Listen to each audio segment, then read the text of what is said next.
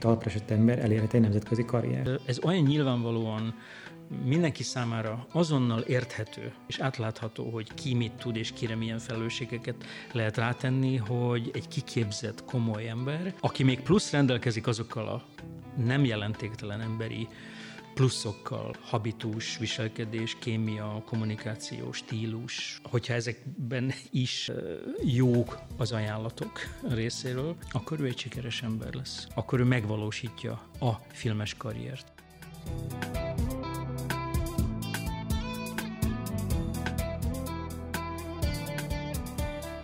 Sziasztok, ez a Lumière Podcast, Salamon András vagyok, és a mai rendhagyó adásban megkértem Csák Csongor kollégámat, hogy legyen olyan kedves, vezesse a műsort, és kérdezze azokat a témákat, amiket ő fontosnak talál, és amik remélhetőleg titeket, a hallgatókat is érdekelnek. Úgyhogy Csongor, tiéd a mikrofon. Köszönöm szépen, köszöntök én is mindenkit, sziasztok! Azért lettem én a kiválasztott, mert meglehetősen laikusan viszonyulok ehhez az egész szakmához, viszont nagyon-nagyon nagy érdeklődéssel. Úgyhogy a, a mai tematikában is általános kérdéseket fogunk majd boncolgatni Andrással.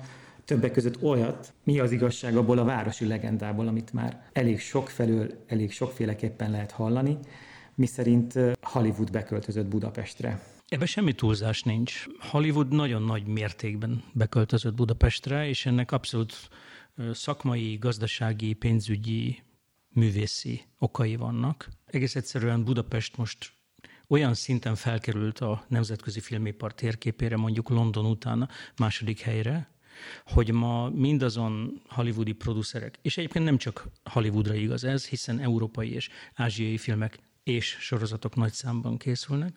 Ma Magyarországon a filmipar egy nagyon magas szakmai standard szinten létezik, működik, és ennek a híre a sok tucat, ma már százas nagyságrendű, elkészült, bemutatott, sikert aratott filmek miatt mindenki számára ismert. Tehát ez egy, a filmiparban ez egy közismert tény, hogy az amerikaival egyenlő szint, színvonalú filmek készülnek el nagyságrenddel, olcsóbban.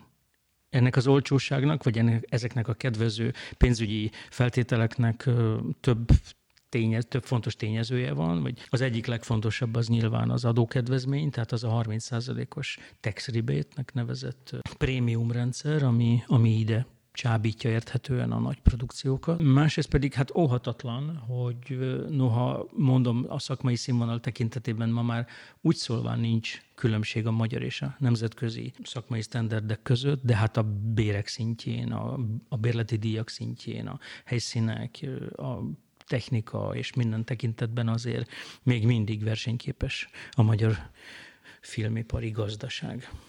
Az anyagi szempontokon kívül látsz még olyat, ami kifejezetten előnye Budapestnek, mondjuk Prágához, tehát akár a szűkebb környezet hez, akár a világ távolabbi részeihez viszonyítva. Prága egy nagyon nagy versenytárs, mert Prága éppen annyira vonzó, szexi, bájos, jól élhető város, mint Budapest. Más, de nagyon szerintem fej-fej mellett lehet, és volt, amikor Prága vitte el a, a filmek többségét, ma Budapest tűnik ebben elsőnek, vagy másodiknak London mögött. Egyszerűen nagyon, most egy nagyon jó érája, vagy nagyon jó korszaka van a magyar filmnek, ebben nagyon súlyosan, nagyon fontos tényezőkkel belejátszik a magyar film. A magyar film, tehát a magyar alkotók által készített magyar filmek nemzetközi megítélése, presztízse, amelyik az elmúlt években nem csak az Oscar díj miatt, nem csak a Cannes szereplések miatt, hanem, hanem általában a fesztivál szereplések intenzitása és kedvező fogadtatása miatt hatalmasat lépett előre, ez biztos.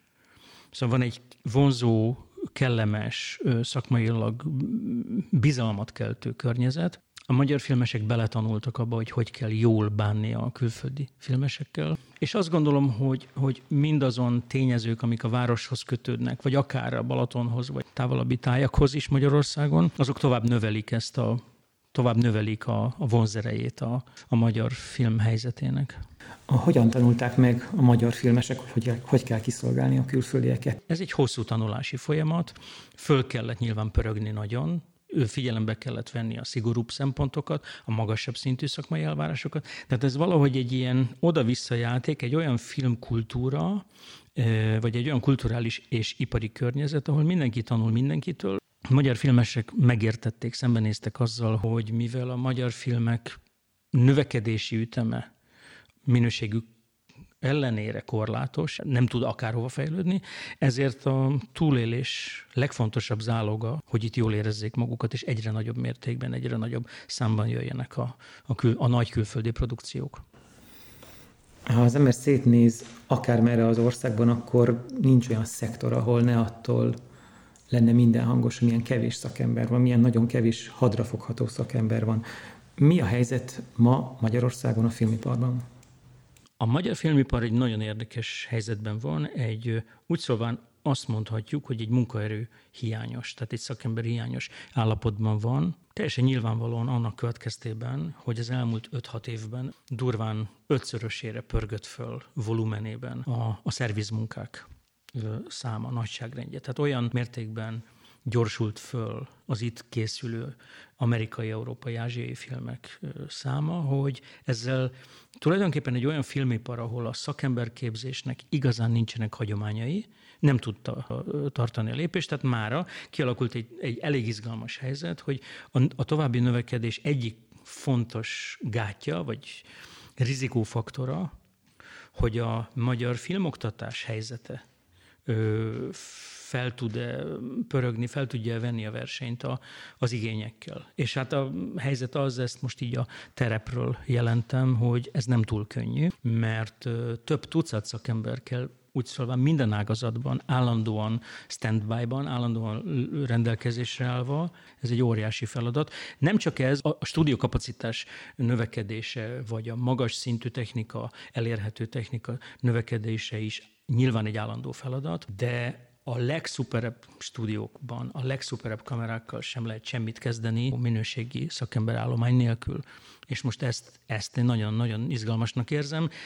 Van egy hatalmas felvevő piac, azt kell mondanom, hogy nemzetközi szintű mértékben versenyképes jövedelmek, de hát itt a, be kell fektetni mindenkinek a, a saját jövőjébe, és a magyar filmiparnak is be kell fektetnie, hogy, hogy a szakember növekedés az ne torpanjon meg mikor és milyen módon alakulhat ki valakiben az, hogy ő filmeket szeretne készíteni, vagy csak részt szeretne venni filmek készítésében? Valahogy a film világa minden szinten, szakember szinten, alkotó szinten, a színészek szintjén is egy eléggé jól körülhatárolható ilyen, ilyen feltételrendszert követel meg, vagy vár el. Tehát, hogy nem mindenki lesz boldog attól, hogy bekerül a filmvilágba. Nagyon nagy is, itt is a pörgés, a fluktuáció, iszonyatosan nagy, nagyon fontos a, a belső mobilitás, tehát, hogy elindul valaki mikrofonosként és világosító lesz, vagy elindul berendezőként és producer lesz, és ez mindegyik szakmára keresztbe kasul igaz.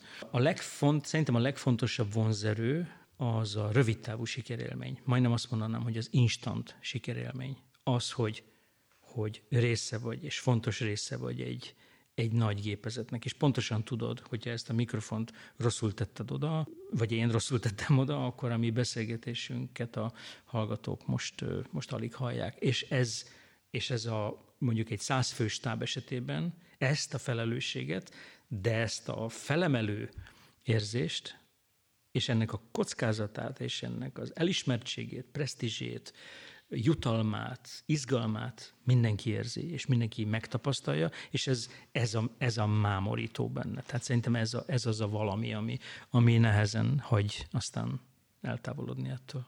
Abban a közegben, ahol én forgolódom, ott azért a filmvilág egy ilyen nagyon-nagyon zárt, sőt, erősebben mondom, elzárkózó közekként látják, vagy látjuk? Erre azt mondom, hogy szerintem erre jó egy iskola. Tehát ezeknek a problémáknak, vagy ezek, ezeknek az időknek a lerövidítésére, a szoktatásnak, vagy a megismerésnek a időtartama tud lerövidülni, és tud célirányos, hatékony lenni egy, egy iskola keretein belül.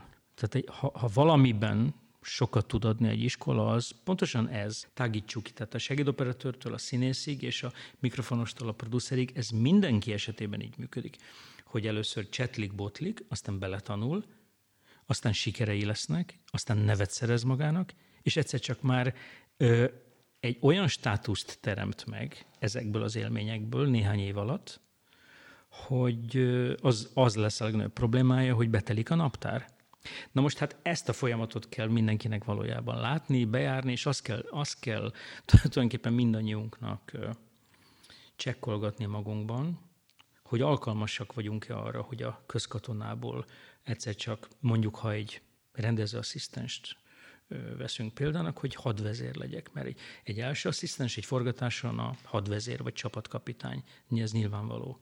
Tehát mindannyian arra felé megyünk, amerre, amerre ő megmondja az irányt, de hát ő néhány évvel ezelőtt szódavizet hozott, meg, meg, meg walkie osztogatott, meg statisztákat öltöztetett, meg, meg a, a forgalmat zárta valahol névtelenül a fagyban, vagy a hőségben.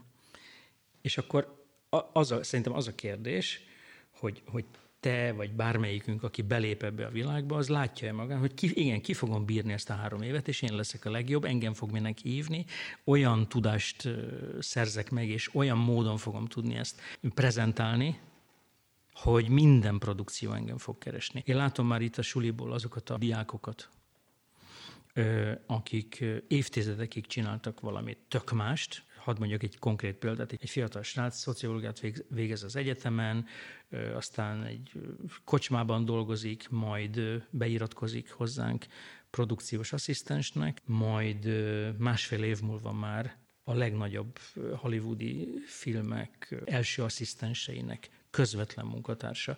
Az egy olyan státusz, arra majdnem azt mondanám, hogy arra egzisztenciát lehet teremt, építeni, és ami iszonyú fontos ebben az az, hogy ez egy abszolút konvertálható tudás.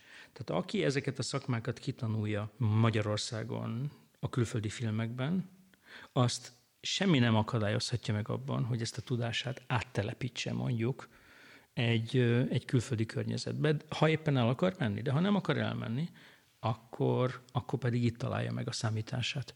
Tehát én, én így látom, hogy ez, ez a folyamat. Rá kell, rá kell dobni kettő, három vagy öt évet, az biztos.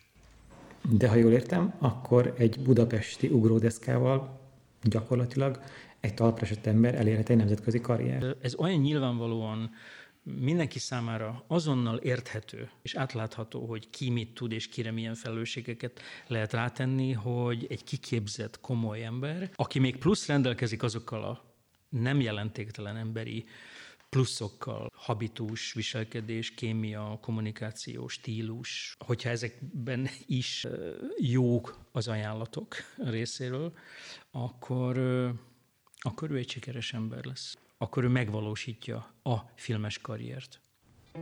Ráadásul nemzetközi léptékben nem csak. Igen. Ez volt már a, a Lumière Podcast, amelyet természetesen folytatunk. Szervusztok! Köszönjük, sziasztok!